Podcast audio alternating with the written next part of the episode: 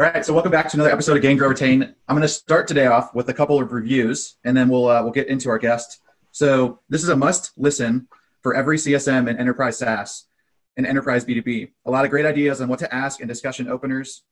Uh, this podcast provides a plethora of new ideas and is great for anybody working in CS.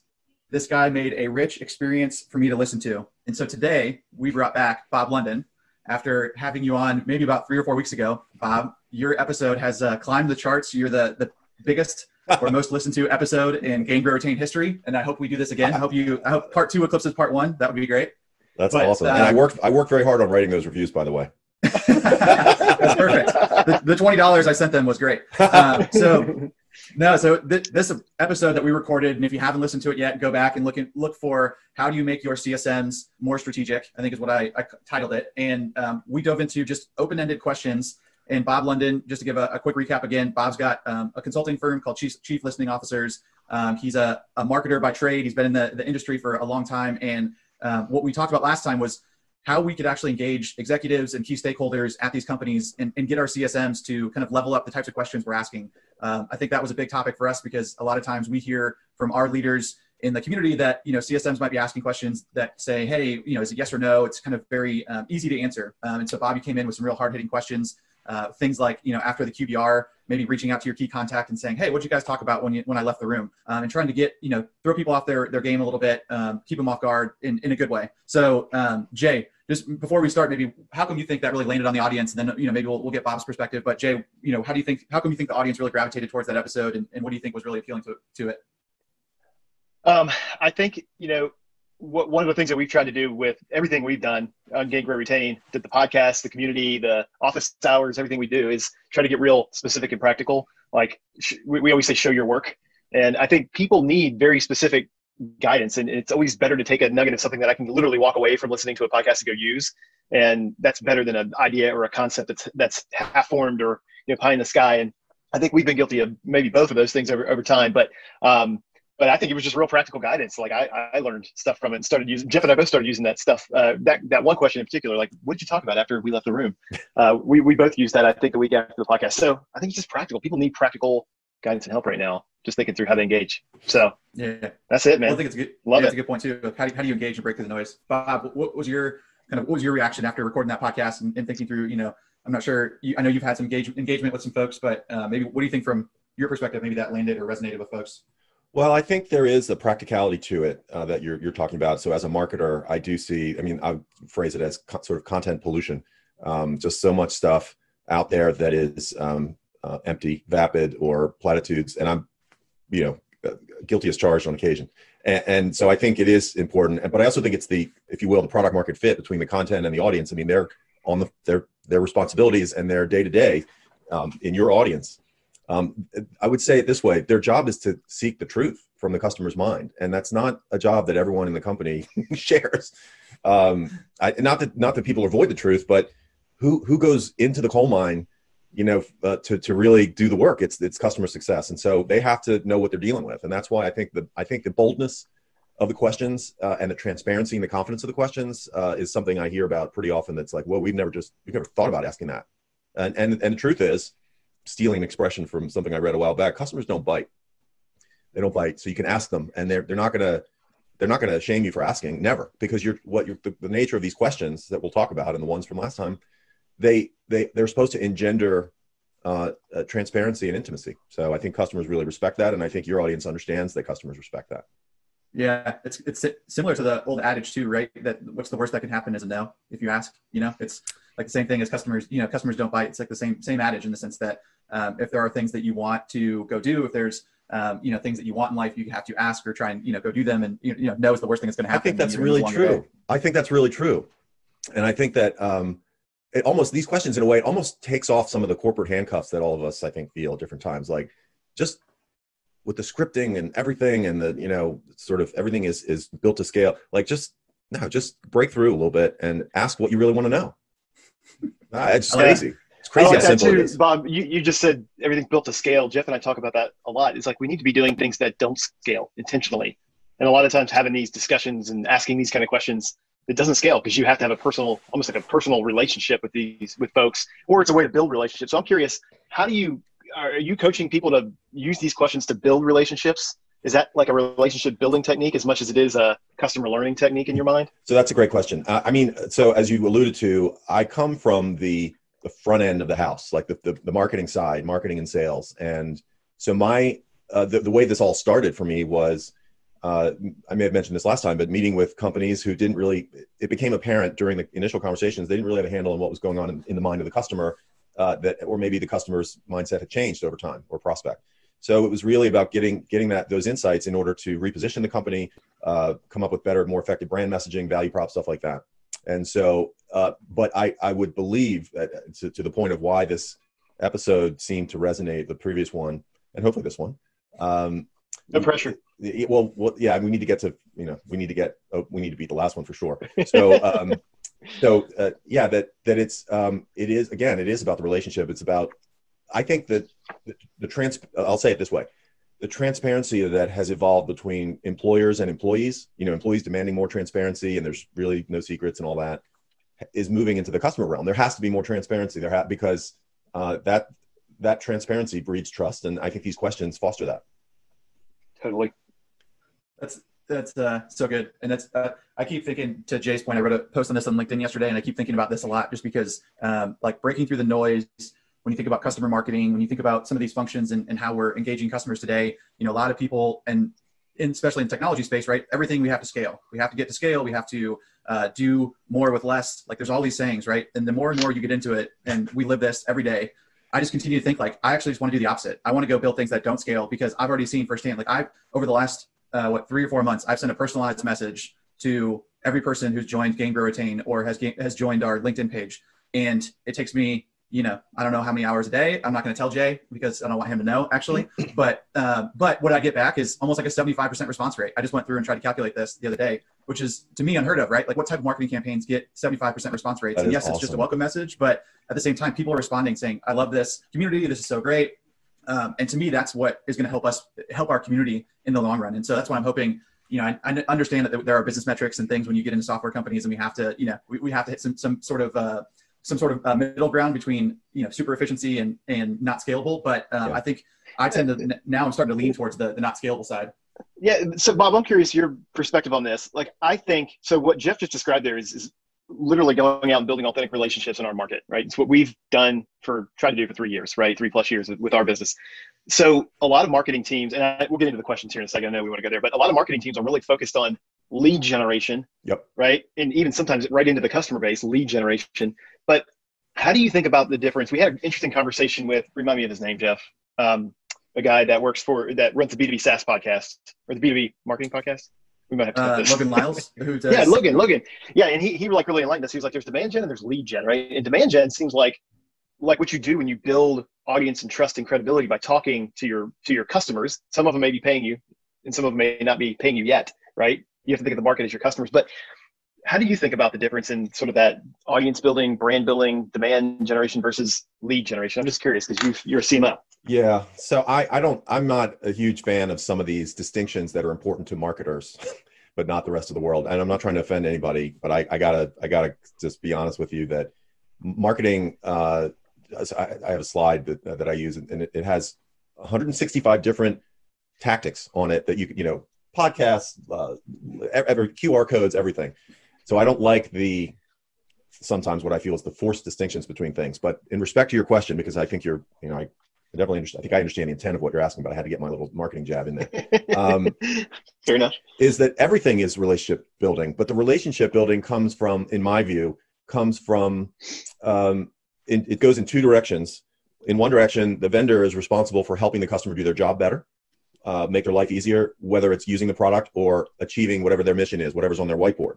So I may have referenced this last time, but there's a, great software company called Park My Cloud that helps. It's an automatic uh, scheduling tool to turn off unused idle AWS and Azure instances and, and, Google Cloud. Well, they've become experts in cloud pricing and how to reduce costs. Not not and and, and then that's how they engage people uh, because it's really complicated. But that that's not literally part of the software. The software does that automatically. So that's in one direction. You just have to make their jobs easier. You have to give them. I wish content marketing, when it was spawned would, would have been called insight marketing. I mean, it was just been much better for all of us. In the other direction, is all this stuff that's in the customer's mind that they maybe assume that vendors don't need to know or don't want to know, but that vendors would be much better off understanding about the customer. But it's up to the vendor to ask. So I don't, I, I can't really comment on the, the demand gen thing. To me, sounds like lead gen. It always has. Um, someone can convince me otherwise, um, uh, but but I don't see. I think that's too subtle of a distinction for me. I think it's um, and I also I have also criticized, been very critical of the term brand over the years because it gets misused and to be oh we have a new brand. Oh, let me see, it's just our logo. Well, that's not a, a brand is what people essentially what people say about you when you're not around. And ha- but you don't build that with a new logo. You build it by doing a great job every day and providing insights and helping your customers. Mm, yeah. So there's my little rant. I think well, that, that fits clear. well the way we think about it. Yeah. Well, at least about the the brand piece. You know, um, you need to you need to have all these associations and these good these good experiences in order for you to start building up a, a brand that means something like you said well, that people are going to talk about when you leave the room. Yeah i mean a brand for most unless you're geico or nike and you've got half a billion dollars a year to spend on tv you can't tell people what to think about you. It's excuse me you can't tell people what to think about you. You have to you have to convince them with like a thousand touch points you know all the time. And that's the sum of those touch points and experience is the brand my God! All right, I think we've You're making my day, Bob. I know. I think we've gone we've gone long enough. People are going to be uh, creating, they're going to like be creating questions. Yeah, they're going to be. Well, hopefully they didn't hang up. Or yeah, yeah, yeah, yeah. Well, I'll, I'll, put a little thing at the beginning, right? That says like, "Hey, if you want to fast forward to moment uh, 15 of the podcast, that's where we're going to get to the questions." Um, but I think you had mentioned earlier, Bob, that you uh, you had a couple more questions to throw our way, and, and that we could talk through today. So, um, yep. what what do you got? Yeah, Land one on us. So, so this the, the topic again is um, bold questions that you should only ask if you really want to hear the truth and, and the truth may not be sunshine and all sunshine and rainbows, right? So here's a question. Talking to a customer. Um, so let me ask you. Let me ask you this: If if a competitor contacted you today, would you ignore them or engage? Scale of one to five. Um, one is you would just completely ignore, maybe delete the email or the voicemail. Five would be you would you would return the call and be interested in what they have to say. Now, the benefit of the question is that if they say, "Oh, I, I would definitely engage with with a competitor," um, it gives you a chance to follow up and say, I appreciate you being honest. Why? Why would you why would you do that? What are you seeking? What are you missing? Or what what what's the thing that makes you curious about what the competitor is going to say? Um, but in my experience, it's 100% answers that, that you get from this question will help you build a relationship. Again, it goes back to the transparency and the confidence that you showed uh, by asking it. And I, I think that I've had some people, especially in when I do due diligence for, you know, um, as part of the um, uh, you know, a pre-acquisition, they say, well, why would we ask that? We don't want to go there. We don't want to even suggest that competitors exist. Really? Uh, that, and that's, a, by the way, that, that's fine. Uh, that's a fine reaction. But my, my reaction to them is, okay, I mean, we can eliminate the question, but we're just not going to know as much of the truth as we need to know. So, um, you know, it's not like your customer's not going to know that the competitor exists just because right. you don't tell them that they're a competitor. It's, it's a hubris in that is just, uh, it's unbelievable. Yeah. And so, so, and on the other end of the spectrum, if it's, um, yeah, I would just delete the email that's good too. You know, that's obviously good. It doesn't give you much insight, but it's it's actually good. You know, it's better news because uh, you could even say you could follow up on that one by saying why or why why wouldn't you? And then I, I think your your your point there about like the follow up question is really important, right? Like, well, Always. okay, cool. Like, tell me tell me more about that, or or why, yeah, so, did you answer that way? Yeah, so so I think of the questions that that we talk about on these uh, episodes as kind of the logs on the bonfire of customer intimacy, right? And then so mm-hmm. the, the kindling for those questions is the you know they go in between. Well, why'd you say that? What do you mean by that? And how does that or how does that work? Um, I mean, I've had um, I had a this was not a customer success conversation; it was a sales conversation. But one of my clients, the CEO, was talking to a prospect, and I was on the call, and it was something like the prospect said, "Oh yeah, I can see how this would help us improve our our customers' safety or our, our tenants because there was residential real estate." And and my client went on and oh yeah, absolutely, and he he expounded and elaborated on safety. And it turned out 20 minutes later, we found out his definition of safety was completely different. So you have to you have to use those little crevice uh, kindling questions to, to stop and say, you miss a chance to say, what do you mean by safety? Just what does that mean from your perspective, right? And by the way, then he's then he's selling it for you. You don't have to do the selling. Right. Well, they, and that gets to the, the point I think you mentioned where if they said, you know what, I'm going to delete the email, that also uh, gives you the opportunity to start to maybe work them for um, becoming a reference or you know work you know have them become an advocate for you in some way. Like if they're going to say hey i'm going to delete the email from the competitor then you know again that, that should be like you mentioned as well right? The, the negative response follow-up is just as good as our positive response follow-up. And we need to make sure and be able to to identify those opportunities as well because that's even important for us to say hey do you mind talking to another prospect in the sales cycle sometime? Or you can't just directly ask that but you have to start nurturing that relationship more but yeah uh, no that's a great point. That's a great point. And I, I want to go back to one thing that i, I underrepresented which is if they say uh, i would delete the email you can just say, you know what, that's that's incredibly um, gratifying to hear. And I, I'm just curious: is there something that we do that you think you'd have a hard time finding elsewhere? You know, because that's my world is the positioning, the value prop, you know, the uniqueness of it. Yeah. So there you go. I like that one. And uh, the the part of that question, and I'm curious from your standpoint too, um, Bob. Like one of the things I keep reading a lot about, and I think we talk about a lot, is trying to work in the the customer's dialogue or vernacular. Yes. You know, yeah. like so so talking in their language. And so I also think about uh, that question, especially for CSMs and for customer facing teams, um, like we're talking about, like that question can be powerful because you can listen for the language that they use. If they say, Hey, I would go engage with that customer or I would, I would go engage with that competitor. And I'm looking for, you know, I'm looking for a um, ease of use, or I'm looking for uh, something that will help us do X, Y, and Z better. And it's in their language. And then you can essentially mirror that. You can repeat that back um, in a way, hopefully that can come back into your organization as a, a positive that you're bringing back some, some intel like that. A, a thousand percent. I mean, I, again, coming from the marketing, the front end of the business, I think customers are definitely tired of hearing vendors talk in their own language and and assume how customers really think of things and talk about things. So I think you're spot on. Awesome. Uh, all right, what, what, I got more. What else you got? What else you got? Keep going. Next question. Um, so hypothetically, of course, what what would you lose if we suddenly went away? Of course, we're not going away. So, but what would you lose? What would life like be? What what would your life and job be like without us? So this this I've I've seen this elsewhere too, uh, although I invented it. um, but but I think that uh, so there's the, the two the two elements of this are number one, you may find that you, are indispensable, and then you need to know why they think you're indispensable. Uh, don't assume like, well, it says on our website that we're great at this, so that must be why they think we're indispensable. Um, or, or our elevator pitch that marketing drafted and sent out to the whole company that that must be why. So you can't just rest on that. You say why? Why do you think you know why? Why would your life be that horrible without us? On the other end of the spectrum, and I have had this. It's uh, well, you know, world would go on. You know, we'd figure out another way to do it. Um, either you know, either because there's enough substitutes and alternatives out there in the market, or because you know, like people talk about software, they go, "We'll just go back to using Excel." so, um, but either way, it gives you a chance. If if if they say, "Yeah, well, it would be disruptive, but not for more than a week," then you have an opportunity to understand maybe they're missing some value that you off that you know you offer that they're not they're missing it they're they're just not getting it or or they they didn't use it the right way or something so um, asking them to do that again, and I think this is one that some people get anxious about asking because they don't want to even suggest the thought that they might not be working with this particular customer one day. But customers are again, they they always seem to appreciate the context in which I'm asking these questions because they they they get it that you know I'm trying to get them to think and give an answer that's not a cliche. And so the way to do that is to ask questions that aren't cliches. So that's that's that one.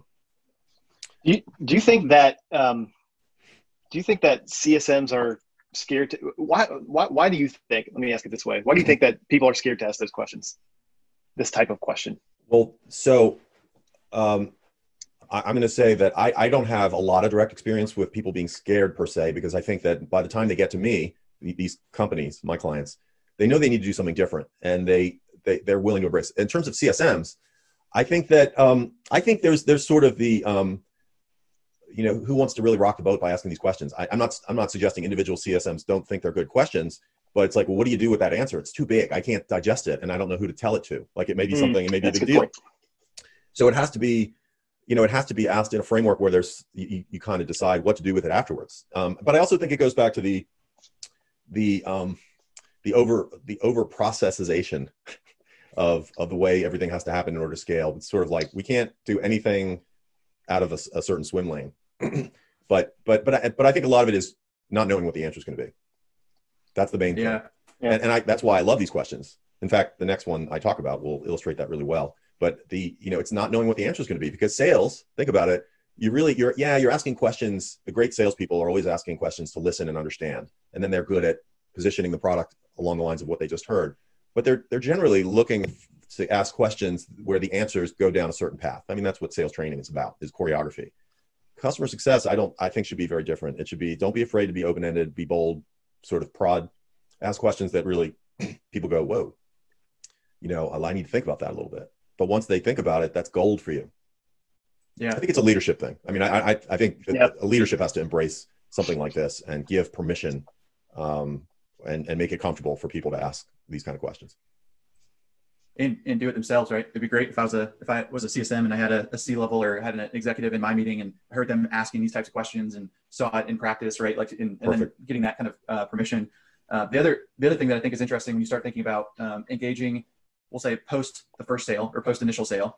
Uh, what's really interesting too is thinking about how how do we continually drive value outside of this day to day contact as well. And the way I think about that is asking questions that will get you to the next layer and then to the next layer. And so thinking about, you know, yes, Bob, you know, I know how our solution's impacting your day to day, but now let's start to get in like what's the next layer? Who else is who else is this really impacting? Are you giving reports to certain people? Are you uh, is your workflow involved in something that has to go through multiple steps outside of your department? Um, you know and i think that's also something for csms to start thinking about is how do you get outside of the the direct one-to-one questions that are because I think everybody right now is asking questions, right? Like, oh, how you know how valuable is our solution to you? And oh, that's great, we took you out of spreadsheets. Uh, but you know, in order for SaaS companies to grow over time, there has to be some uh, some substantial value, right? We're helping the customer achieve better outcomes, and therefore the customer should be growing, and therefore, you know, we're going to grow alongside of them. Um, and I think that's also getting outside of the the direct one-to-one contact. I think CSM, if you want to grow, if you want to grow your skill set and you want to start getting more opportunities and responsibility, you have to start thinking about how this fits into the bigger picture. I love that. I mean, I, you raised a good point just now um, that I, I guess I don't I take for granted, which is that I'm I'm usually when I do these interviews, I'm talking to the it's the T skill person usually. It's the person who's who has executive purview and signs signs the check or signs signs the PO. And, and but they also have responsibility for making sure that whatever they're buying achieves the business goal in, in a certain area like IT. And um, so I, I that's one of the requirements of what I do is trying to talk to the right people. Um, if I'm if I'm in customer success and I'm talking to a user, you, you just you don't always get that perspective. I mean, I've done conversations with users where they go, I go, well, what's the value, the return on investment for what you pay for this and what you get out of it? And they have no idea because they don't know what it costs. um, so, yeah. so you have to make sure you're talking to people that are going to give you that. Um, or when you're talking to a user, say, you know, is there someone else that you think I should? Now that you've heard my questions, is there someone else you think I'd get value from asking them?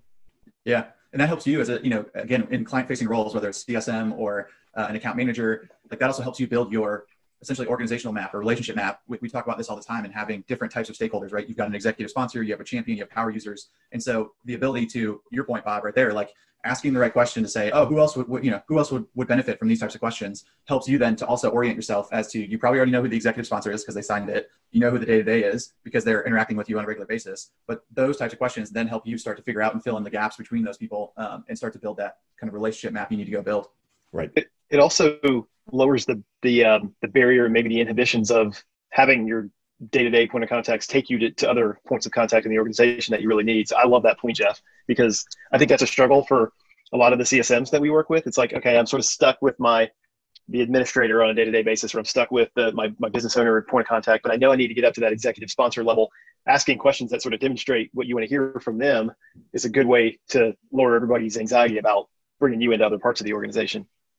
This is something that that that I I, I honestly wrestle with, not not necessarily around customer success, but when I I think the question is who should be asking these questions. So for customer success, I think you know the conversations we've had in the past and the validation we got from the previous episode uh, would suggest that that customer success is really interested in this type of stuff. But but is but so i guess there's the question of who in customer success should be asking it. And then but, but is that really the place in the company where some of this resides? Because it may transcend customer success. Um, you know i think that that's uh, that's, something that so if a company hires me to do this kind of work it's obviously i'm the one asking the questions but it always has that ceo founder sponsorship behind me um, in fact, they send out the invitations asking people, their customers and former customers, to participate.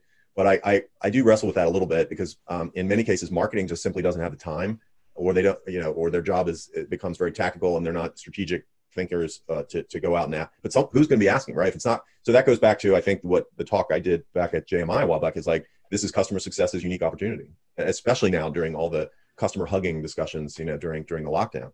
So I think it's it's a great opportunity for customer success to embrace. It's a great fit for what they do, what their mission is. Um, uh, but, but, but I guess it's just it's sort of goes back to your question of why don't people ask these questions? Um, maybe they don't know what to do with the answer sometimes. Yeah, I'll, I'll give you a, a, response to that too. The what they should be doing with those the answers to those questions is uh, giving them to their customer marketing team. And in our minds, if you have a well oiled machine and you have um, you know if you think about how an organization might look like a lot of times we like to see customer marketing actually sit in customer success because the closer we can tie it to i think what a lot of the questions and things you're getting at bob if we can tie it to like what our customers are saying right now then that gives us such good ammunition when we want to go um, you know think about positioning back into our current customers. If we want to think about the verbiage we're using in emails and uh, how we're talking to customers and how we're engaging them like there should be a customer marketing function that is just eating all that stuff up that they could get from the customer success team and then using it for current customers and then hopefully synthesizing it for the marketing team as well to be able to use in, in some form or fashion. That's what I was just going to add. I mean, I think that we had this conversation about scale. You know, everyone thinks that you know you build the lead gen machine and it just it's on and then it, it, that, that's that's it. Well, the reality is the value prop that you have in your campaigns and the messaging in your campaigns is just I, I call it minimum viable messaging. I mean, it's a starting point, so you have to keep learning and I, again, if marketing's not asking these questions to learn, well, what we this is what we thought was valuable. What do they think is valuable now that they've used it for a year? That connection is extremely important to me to make. Yeah, it, this this helps. Um, you know, I, I, we we talk to a lot of customer success teams, and everybody, even the leaders, they're trying to get more strategic and get a seat at the table. And I think this is a really simple thing that you can start to do is to actually be the voice of the customer within the organization. It's a great place to start, right? Because you're closer, so you have the opportunity to you have the opportunity to ask these questions and yeah, you're going to handle all the day to day. There's a lot of tactical things that have to happen. A lot of teams are, they tell us they're 50% tactical and 50% strategic, but take that 50% strategic and roll it into something that the whole company can use. And man, you'll have a seat at the table faster than you, especially, especially right now. So I'm, gonna, I'm in suspense. I want to hear, couldn't agree I want to hear your third question. Oh, so this one, I'm going to, I'll, I'll, I'll give a little, this is the, the journey of this question. So um, the way I usually ask it is, so at the very end, end of the call. Um, before we wrap up says, let me ask one more question. What would make you a, a customer for life? And I just leave it. And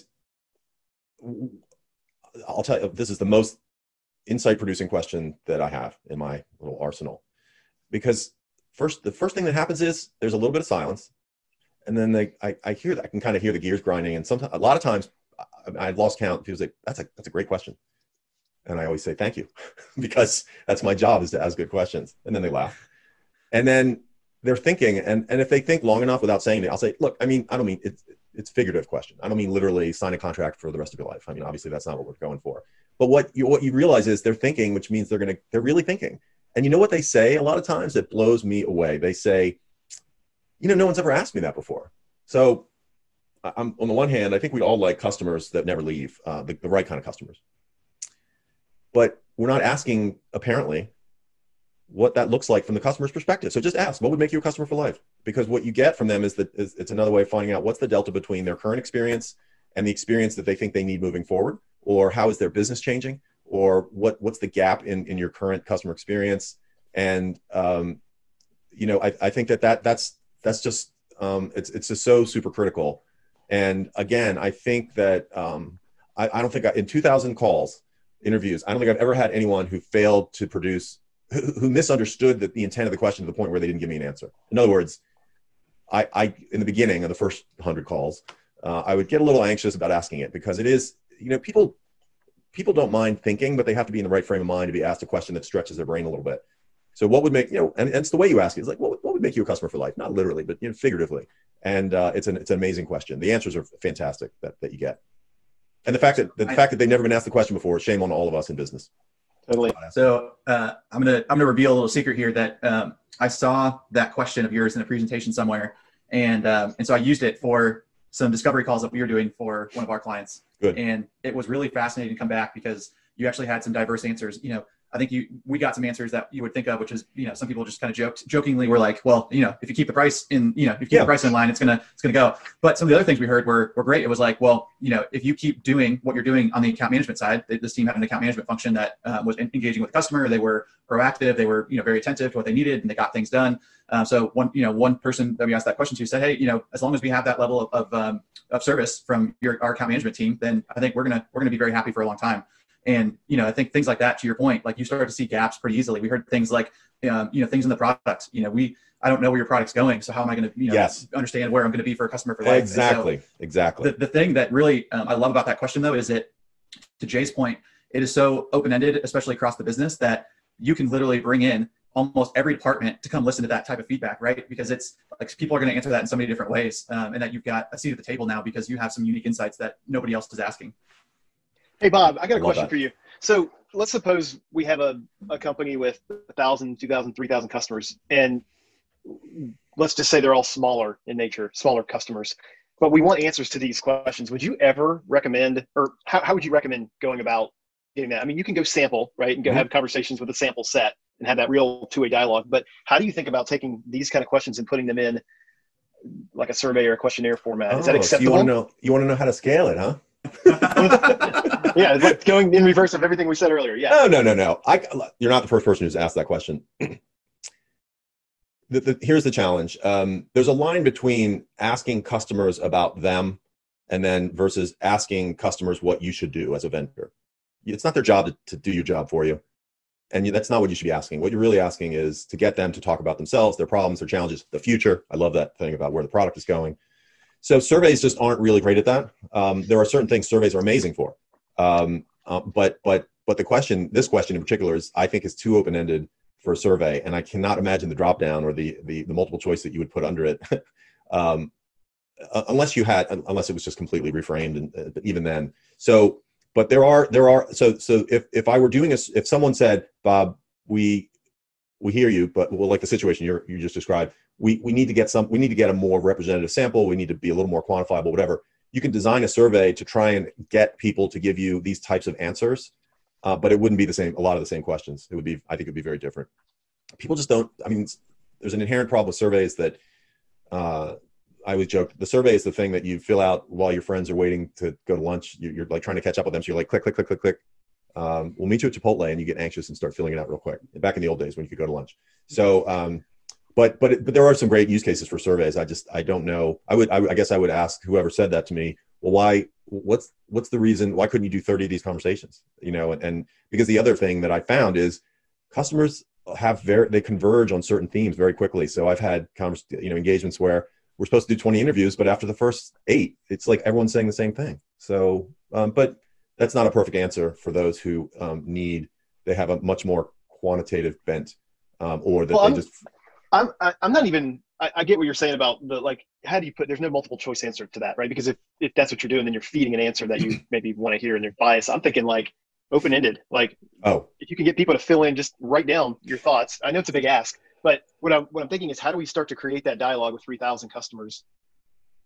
As Yeah, opposed to I- only, I- because it's the engagement that I want, not Right, I- just the answers. I understand now. I think I understand a little better. Sorry for misunderstanding. I, I don't know. I, I, you stumped me because the beauty of these questions, of course, is the ability to listen to the answer and then say, well, what did you mean by that? Or why, you know, why this? Or, you know, so, and you don't really have that on survey unless someone's inventing a survey bot somewhere that will be as smart as you or, or me.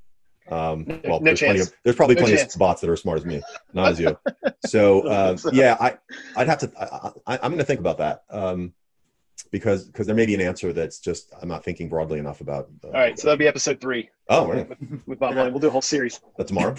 Saturday or Sunday. Yeah, Um, exactly. yeah, no, it's but it's a good que- uh, the and, and I think Jay's perspective and what we've thought about a lot is, um, and this is kind of going on a, a little different tangent for a minute, but we get asked a lot like, you know, do I have too many questions on my NPS survey, and how should I ask my customer satisfaction survey? And um, I think largely we what we like to think about Jay and I is, um, yes, we don't want to lead, you know, we don't want to have leading questions, we don't really want to give answers, we want to hear open ended and, and good discussion and dialogue, but what we see that more as in terms of like it doesn't really matter about the score that you get back. It does but it doesn't because we see much more of that as an engagement. Like oh the customer responded to you. Now you've got an opening to go back and now you have an opening to go engage if they don't respond at all that's when you know we're sitting there saying all right we need to break through the noise we have to get you know we have to go to that customer in a different way than just sending a survey and they're clearly not engaged with us right now and that's a red flag right and so i think That's a a lot point. of times you, you see steve um, or you see um, you see customers worry a lot more about what my NPS score is, what it's trending to, rather than saying, what's our response rate? Is it increasing? Yeah. How are we following up? What's the what's the engagement that we're actually getting with customers? And so it's really a tool uh, to engage with customers and create a space for for a dialogue. That's a great point. I, I always think of these questions as being uh, complementary to surveys. I mean, there's a role Yeah. for both. Yeah. I just, I don't, yeah, I'm, I, you got So- me thinking about the question though, so I'll think about that.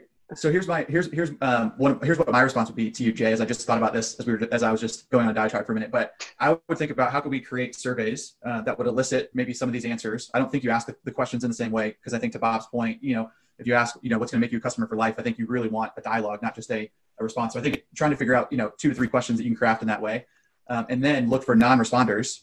And non-responders would be the ones who I would go focus on to have this type of, of one-on-one conversation. And so then almost like thinking about how you sequence maybe some surveys going out, and then you you subsequently start to zero in on who are the non-responders, um, who are the executives that are unengaged in these accounts, and then that's where you start. You almost have a prioritization, almost like on a quarterly or monthly basis, that you're and you have somebody on your team who's on customer marketing or in some function that is, hey, you have a requirement to talk to five customers a month or ten, whatever it is, and you know you distill the answers back. Um, but I think you have to get to Bob's point. I think you kind of have to think about the these types of discussions as complementary to the um, surveys that we're sending out and, and trying to find the right people to go have these dialogues with where you're going to get answers that you probably don't want to hear, but you need to hear. I think that's brilliant. I love it. I love it. I, here, here's what I would propose. Like we only have a few minutes left. Yep. We need to get Steve Bernstein and Bob on a podcast together to talk about this more, and even maybe even do a live event with it. Uh, do you know Steve Bernstein? I do not. What does He's he do? like he runs a company called Waypoint Group, um, which is a he, basically they have a, a, a questionnaire platform uh, is what he would probably refer to it. But it's voice of customer at Yeah. scale. Yeah, and yeah. so he's been doing it for 25 years. I think he was with Satmetrix early on, and he's runs his own company now. But we he's like we look at him the way we look at you, just like a he's one of the big names in the space, and just can go deep to the bottom of the pool. So it'd be really cool to combine the, your techniques with what he does at scale. Because, but he also thinks about it on a very relationship oriented, like what action are we going to take? How are we following up and closing the loop? Like he just, he's inspired so much of our thinking around that. So I think it would be really fun. That'd be awesome. Um, can I just can I? This isn't a this isn't uh, helping, but I just thought of another re- reaction to your question, which is people like to talk, but they don't like to write. So if you're asking someone to verbally give you an answer, it's very frictionless. If you're asking them to write something down and expound, I, I it's challenging. So I would love, I would welcome the Mm. chance to continue this part of the dialogue or anything, and then you know meet Steve would be great. Awesome. Well, we might have a use case to try this stuff out too, which would be really fun. So That would be. uh, fun. we'll, we'll, we'll, we'll definitely talk more. Okay, cool. Sorry, Jeff. I didn't mean to go off on a tangent. It was good. Bob, thank you for doing this again. I'm excited to get this one out there. And then, uh, like Jay mentioned, looks like we've got a we've got a date set for uh, a third meeting, and you, you're probably gonna get sick of us here uh, very quickly. I, that would be quite impossible. I'm so thrilled that this is proving to be valuable to you guys and your audience. I really am. I, I, I always feel like with customer success that I've, I've kind of, you know, there's a zone there that I get in. So I, I'm anytime, anytime I would love to do it. And I'm honored that you guys got such great feedback. Hey guys, thanks so much for taking the time to listen to the Gain, Grow, Retain podcast. If you liked what you heard, please take a moment and share the podcast with your friends and colleagues and subscribe. We really appreciate it. Talk to you soon.